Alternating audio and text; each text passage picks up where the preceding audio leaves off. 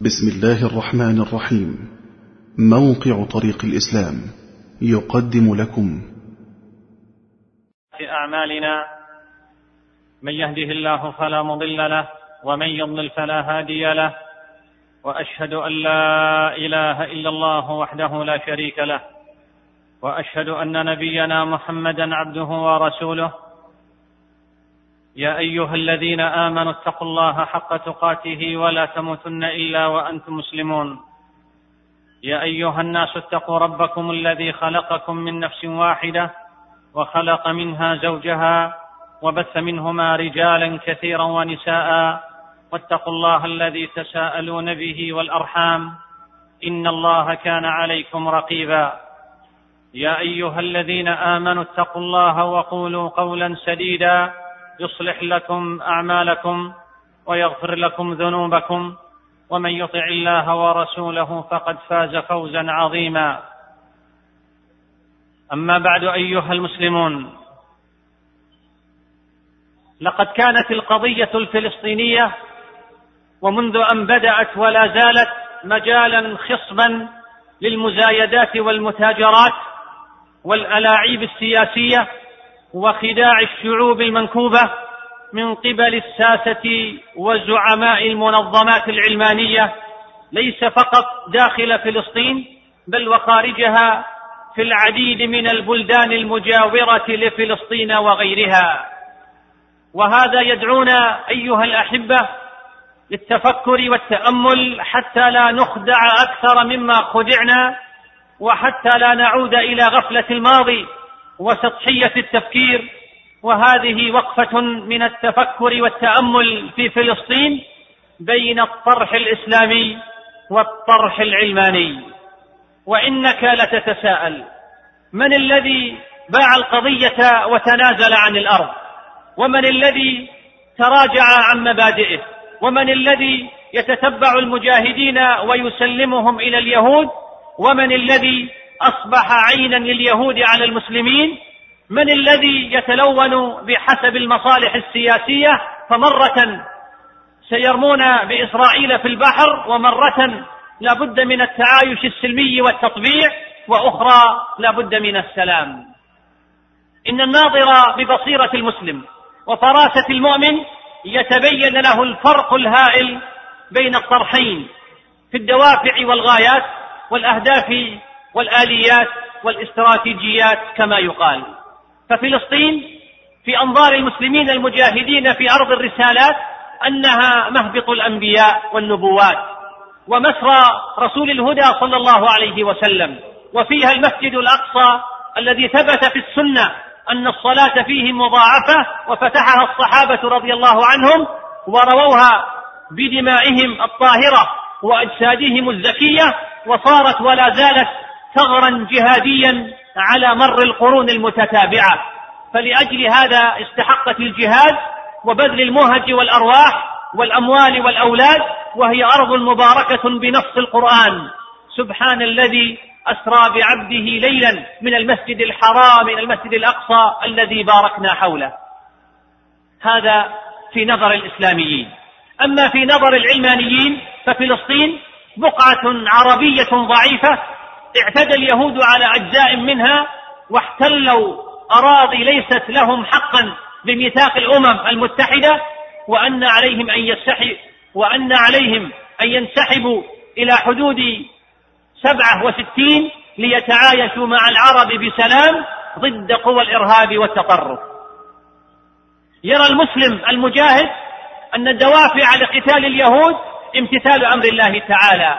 بقتال قوم كفروا بالله واليوم الآخر وأنهم لا يدينون دين الحق كما قال تعالى قاتلوا الذين لا يؤمنون بالله ولا باليوم الآخر ولا يحرمون ما حرم الله ورسوله ولا يدينون دين الحق من الذين أوتوا الكتاب حتى يعطوا الجزية عن يد وهم صاغرون ولهذا يستوي في نظر المسلم المجاهد في فلسطين وفي الشيشان وفي أفغانستان وفي العراق وفي غيرها من النواحي التي يقف العلماني ضدها موقف الخصم مع النصارى ويصفها بالإرهاب.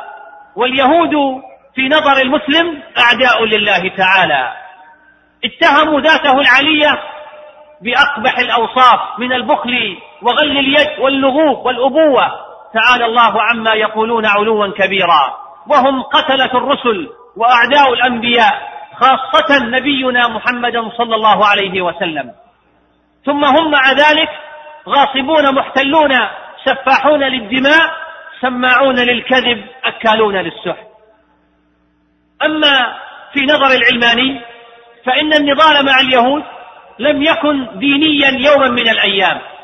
فهم لا يريدون كما يقولون استخدام الدين وسيلة لتحقيق أهدافهم كما فعل اليهود.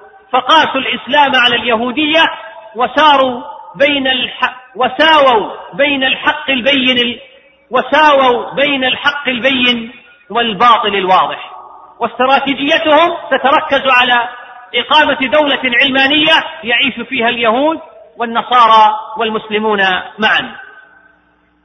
المسلم يجاهد اليهود كغيرهم من الكافرين. جهادا في الله حق الجهاد. يحدوه اليقين. ويشجعه الوعد الإلهي الصادق بكرامات الشهيد وفضل الشهادة. ويرجو جنة عرضها السماوات والأرض. ويؤمنه بشائر نبوية صادقة بدحر يهود ونصر الإسلام والمسلمين.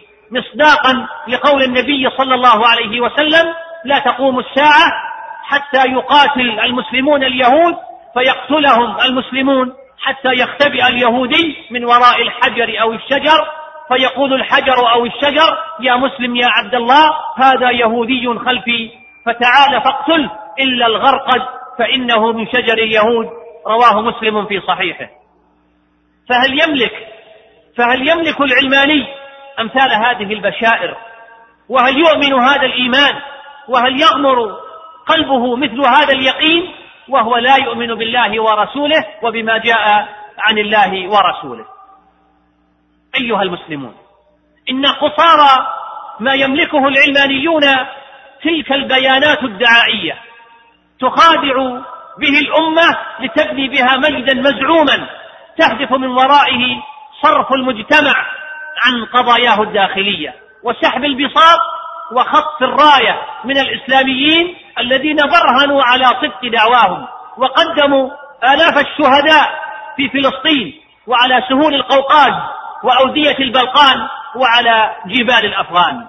وهيهات يا بنو علمان فلن تخدع الأمة بمثل هذه البيانات. فالأمة تعرف الصادق من الكاذب وتعلم المتاجر من المناصر. فكفى دجلا ونفاقا ومخادعة ومن كان صادقا فهذا الميدان ليقف مع الطفل في فلسطين أو على الأقل ليتترس به من وراء ظهره وليناوله الحجر ويعلم اليهود ويعلم اليهود قبل غيرهم أن فلسطين لن يخلصها إلا جيش محمد صلى الله عليه وسلم لن يحررها إلا الأيدي المتوضئة أمة تحرص على الموت حرص يهود على الحياة رجال يضعون أرواحهم على أكفهم ويرون مقاعدهم من الجنة وهم مقدمون على القتال. فلا يقف في وجوههم قوة. من المؤمنين رجال صدقوا ما عاهدوا الله عليه فمنهم من قضى نحبه ومنهم من ينتظر وما بدلوا تبديلا. أيها المسلمون لا بد من فهم ثاقب لأبعاد القضية كما فهمها أصحاب محمد صلى الله عليه وسلم ومن تبعهم بإحسان. ذلك الفهم الذي سار به أبو عبيدة عامر بن الجراح. وعمرو بن العاص ليجاهدوا الروم هناك ويخلصوا بيت المقدس من أركات الصليبيين الروم. والفهم الذي ذهب به الفاروق عمر بن الخطاب رضي الله عنه ليتسلم مفاتيح بيت المقدس لتعود إلى التوحيد الخالص طاهرة ظاهرة. الفهم الذي حدا بصلاح الدين أن يجاهد الصليبيين الأوروبيين ليعيد بيت المقدس للإسلام مرة أخرى عزيزا منيعا. الفهم الذي رفض به السلطان العثماني عبد الحميد رحمه الله عن بيع هذه البقعة ببنوك اليهود مع علمه بأن هذه الخطوة فيها نهايته. بل الفهم الفطري الذي جعل أطفال الحجارة وشبابها أصحاب الانتفاضة الأولى والثانية والأخيرة يفهمون أبعاد القضية ويدركون أسرار الشخصية اليهودية فيذلونها ويرغمون أنفها بما لم تستطعه الجيوش أو تقدر عليه العروش.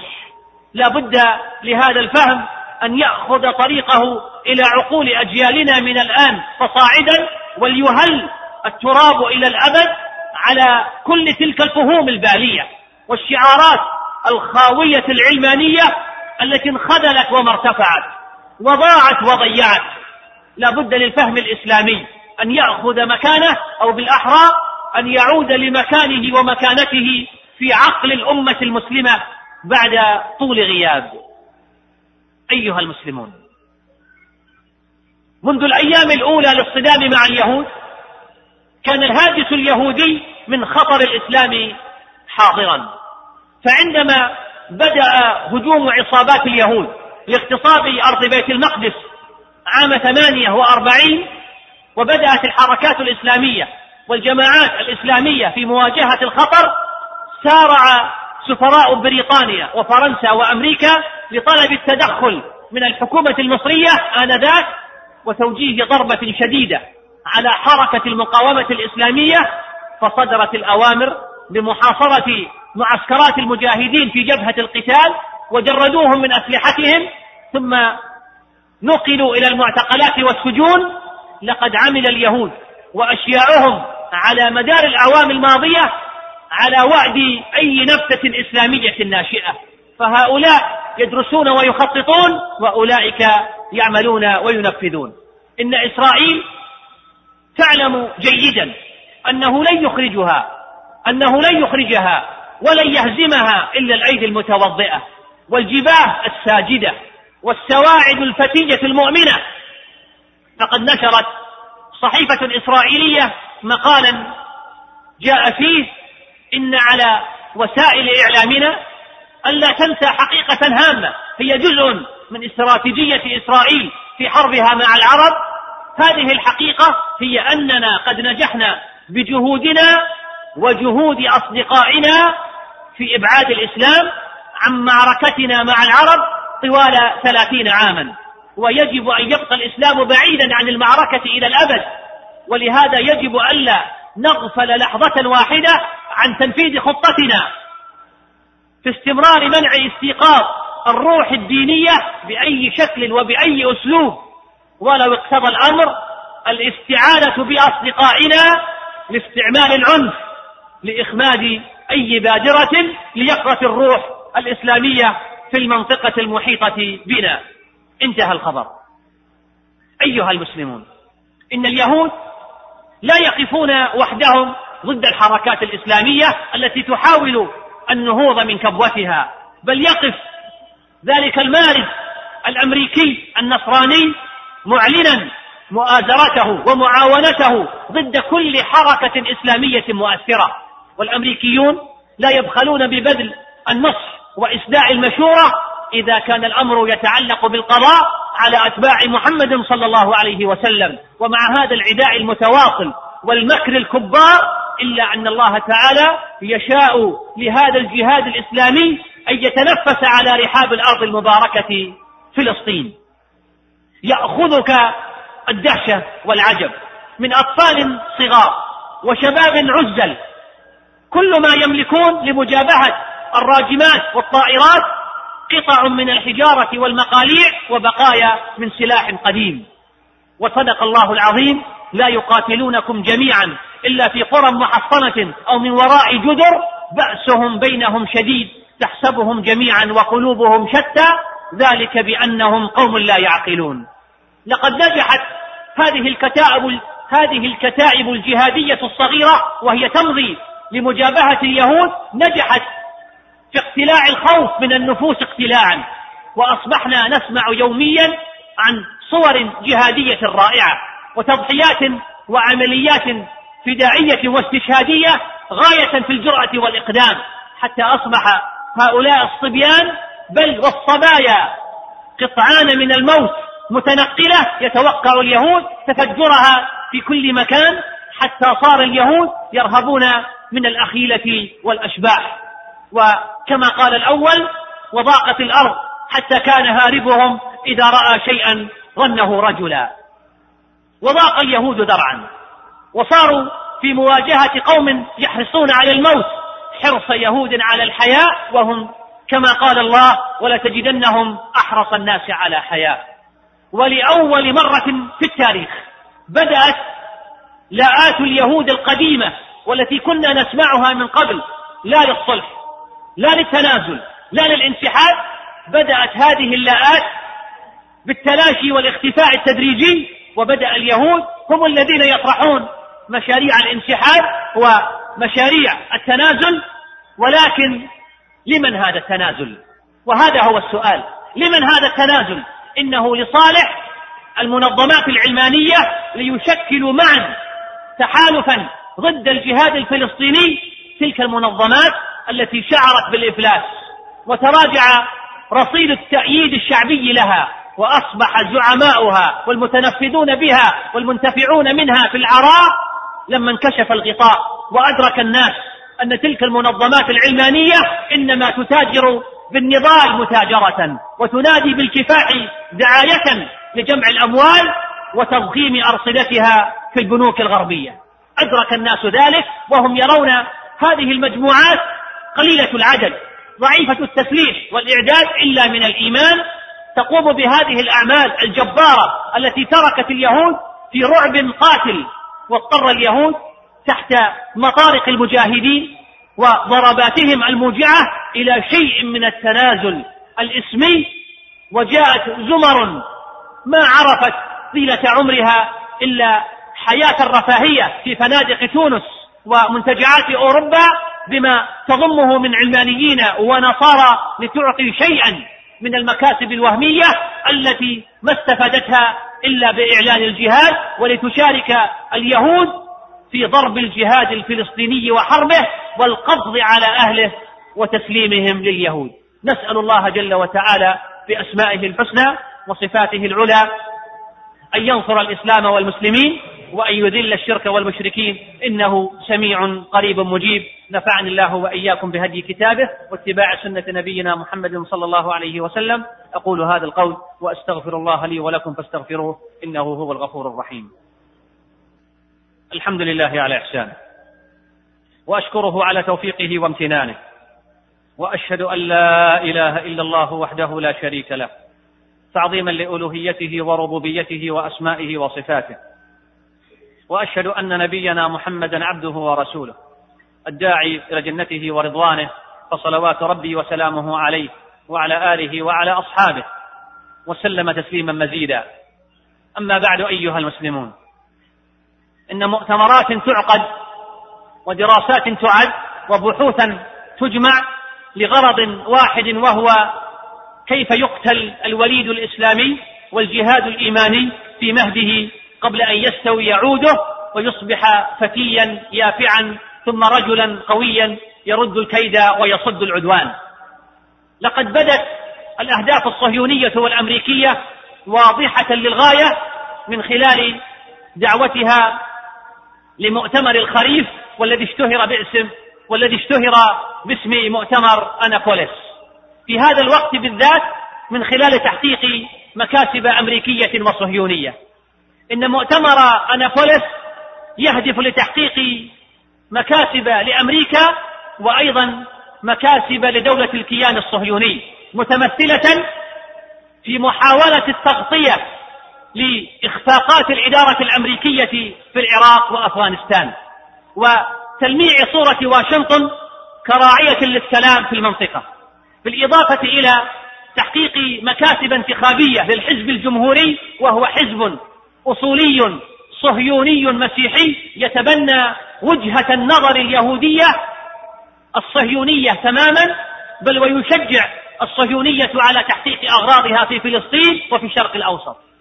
إضافة إلى مكاسب صهيونية متمثلة في تعميق الانقسام في الصف الفلسطيني ومحاولة تفكيك النظام العربي وتحسين صورة الكيان الصهيوني والتطبيع الصهيوني مع الدول العربية والإسلامية وتشديد الحصار على أهلنا في غزة وتعميق الانقسام الداخلي في فلسطين.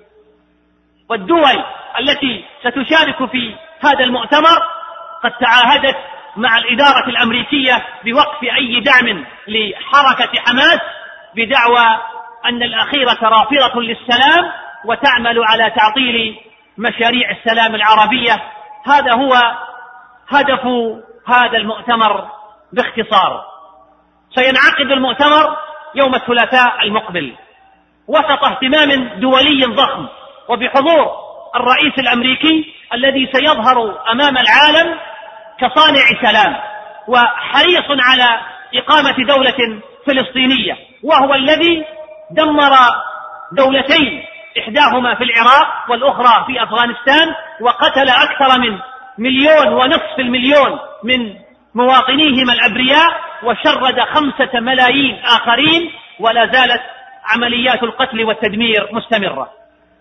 والمرتب لهذا المؤتمر أن المفاوضات ستتواصل بين الفلسطينيين والإسرائيليين وفق رؤية الإدارة الأمريكية كمرجعية أساسية أي الاعتراف المسبق بيهودية إسرائيل والاحتفاظ بالكتل الاستيطانية الرئيسة حول القدس المحتلة بحيث تأتي الدولة الجديدة هذا إذا أتت مشوهة مهلهلة غير واضحة المعالم ومنزوعة السيرة والكرامة تنحصر مهمتها في قمع شعبها لتأمين الأمن والاستقرار والرخاء لليهود سكان الدولة المجاورة.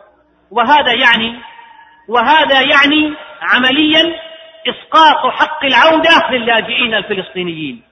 إن هذا المؤتمر هذا من أهم أهدافه إسقاط حق العودة للاجئين الفلسطينيين وطرد مليون من المواطنين العرب داخل ما يسمى بالخط الأخضر أي عرب إسرائيل. والتسليم أيضا بيهودية القدس مع رفع علم عربي على المسجد الأقصى لذر الرماد في العيون.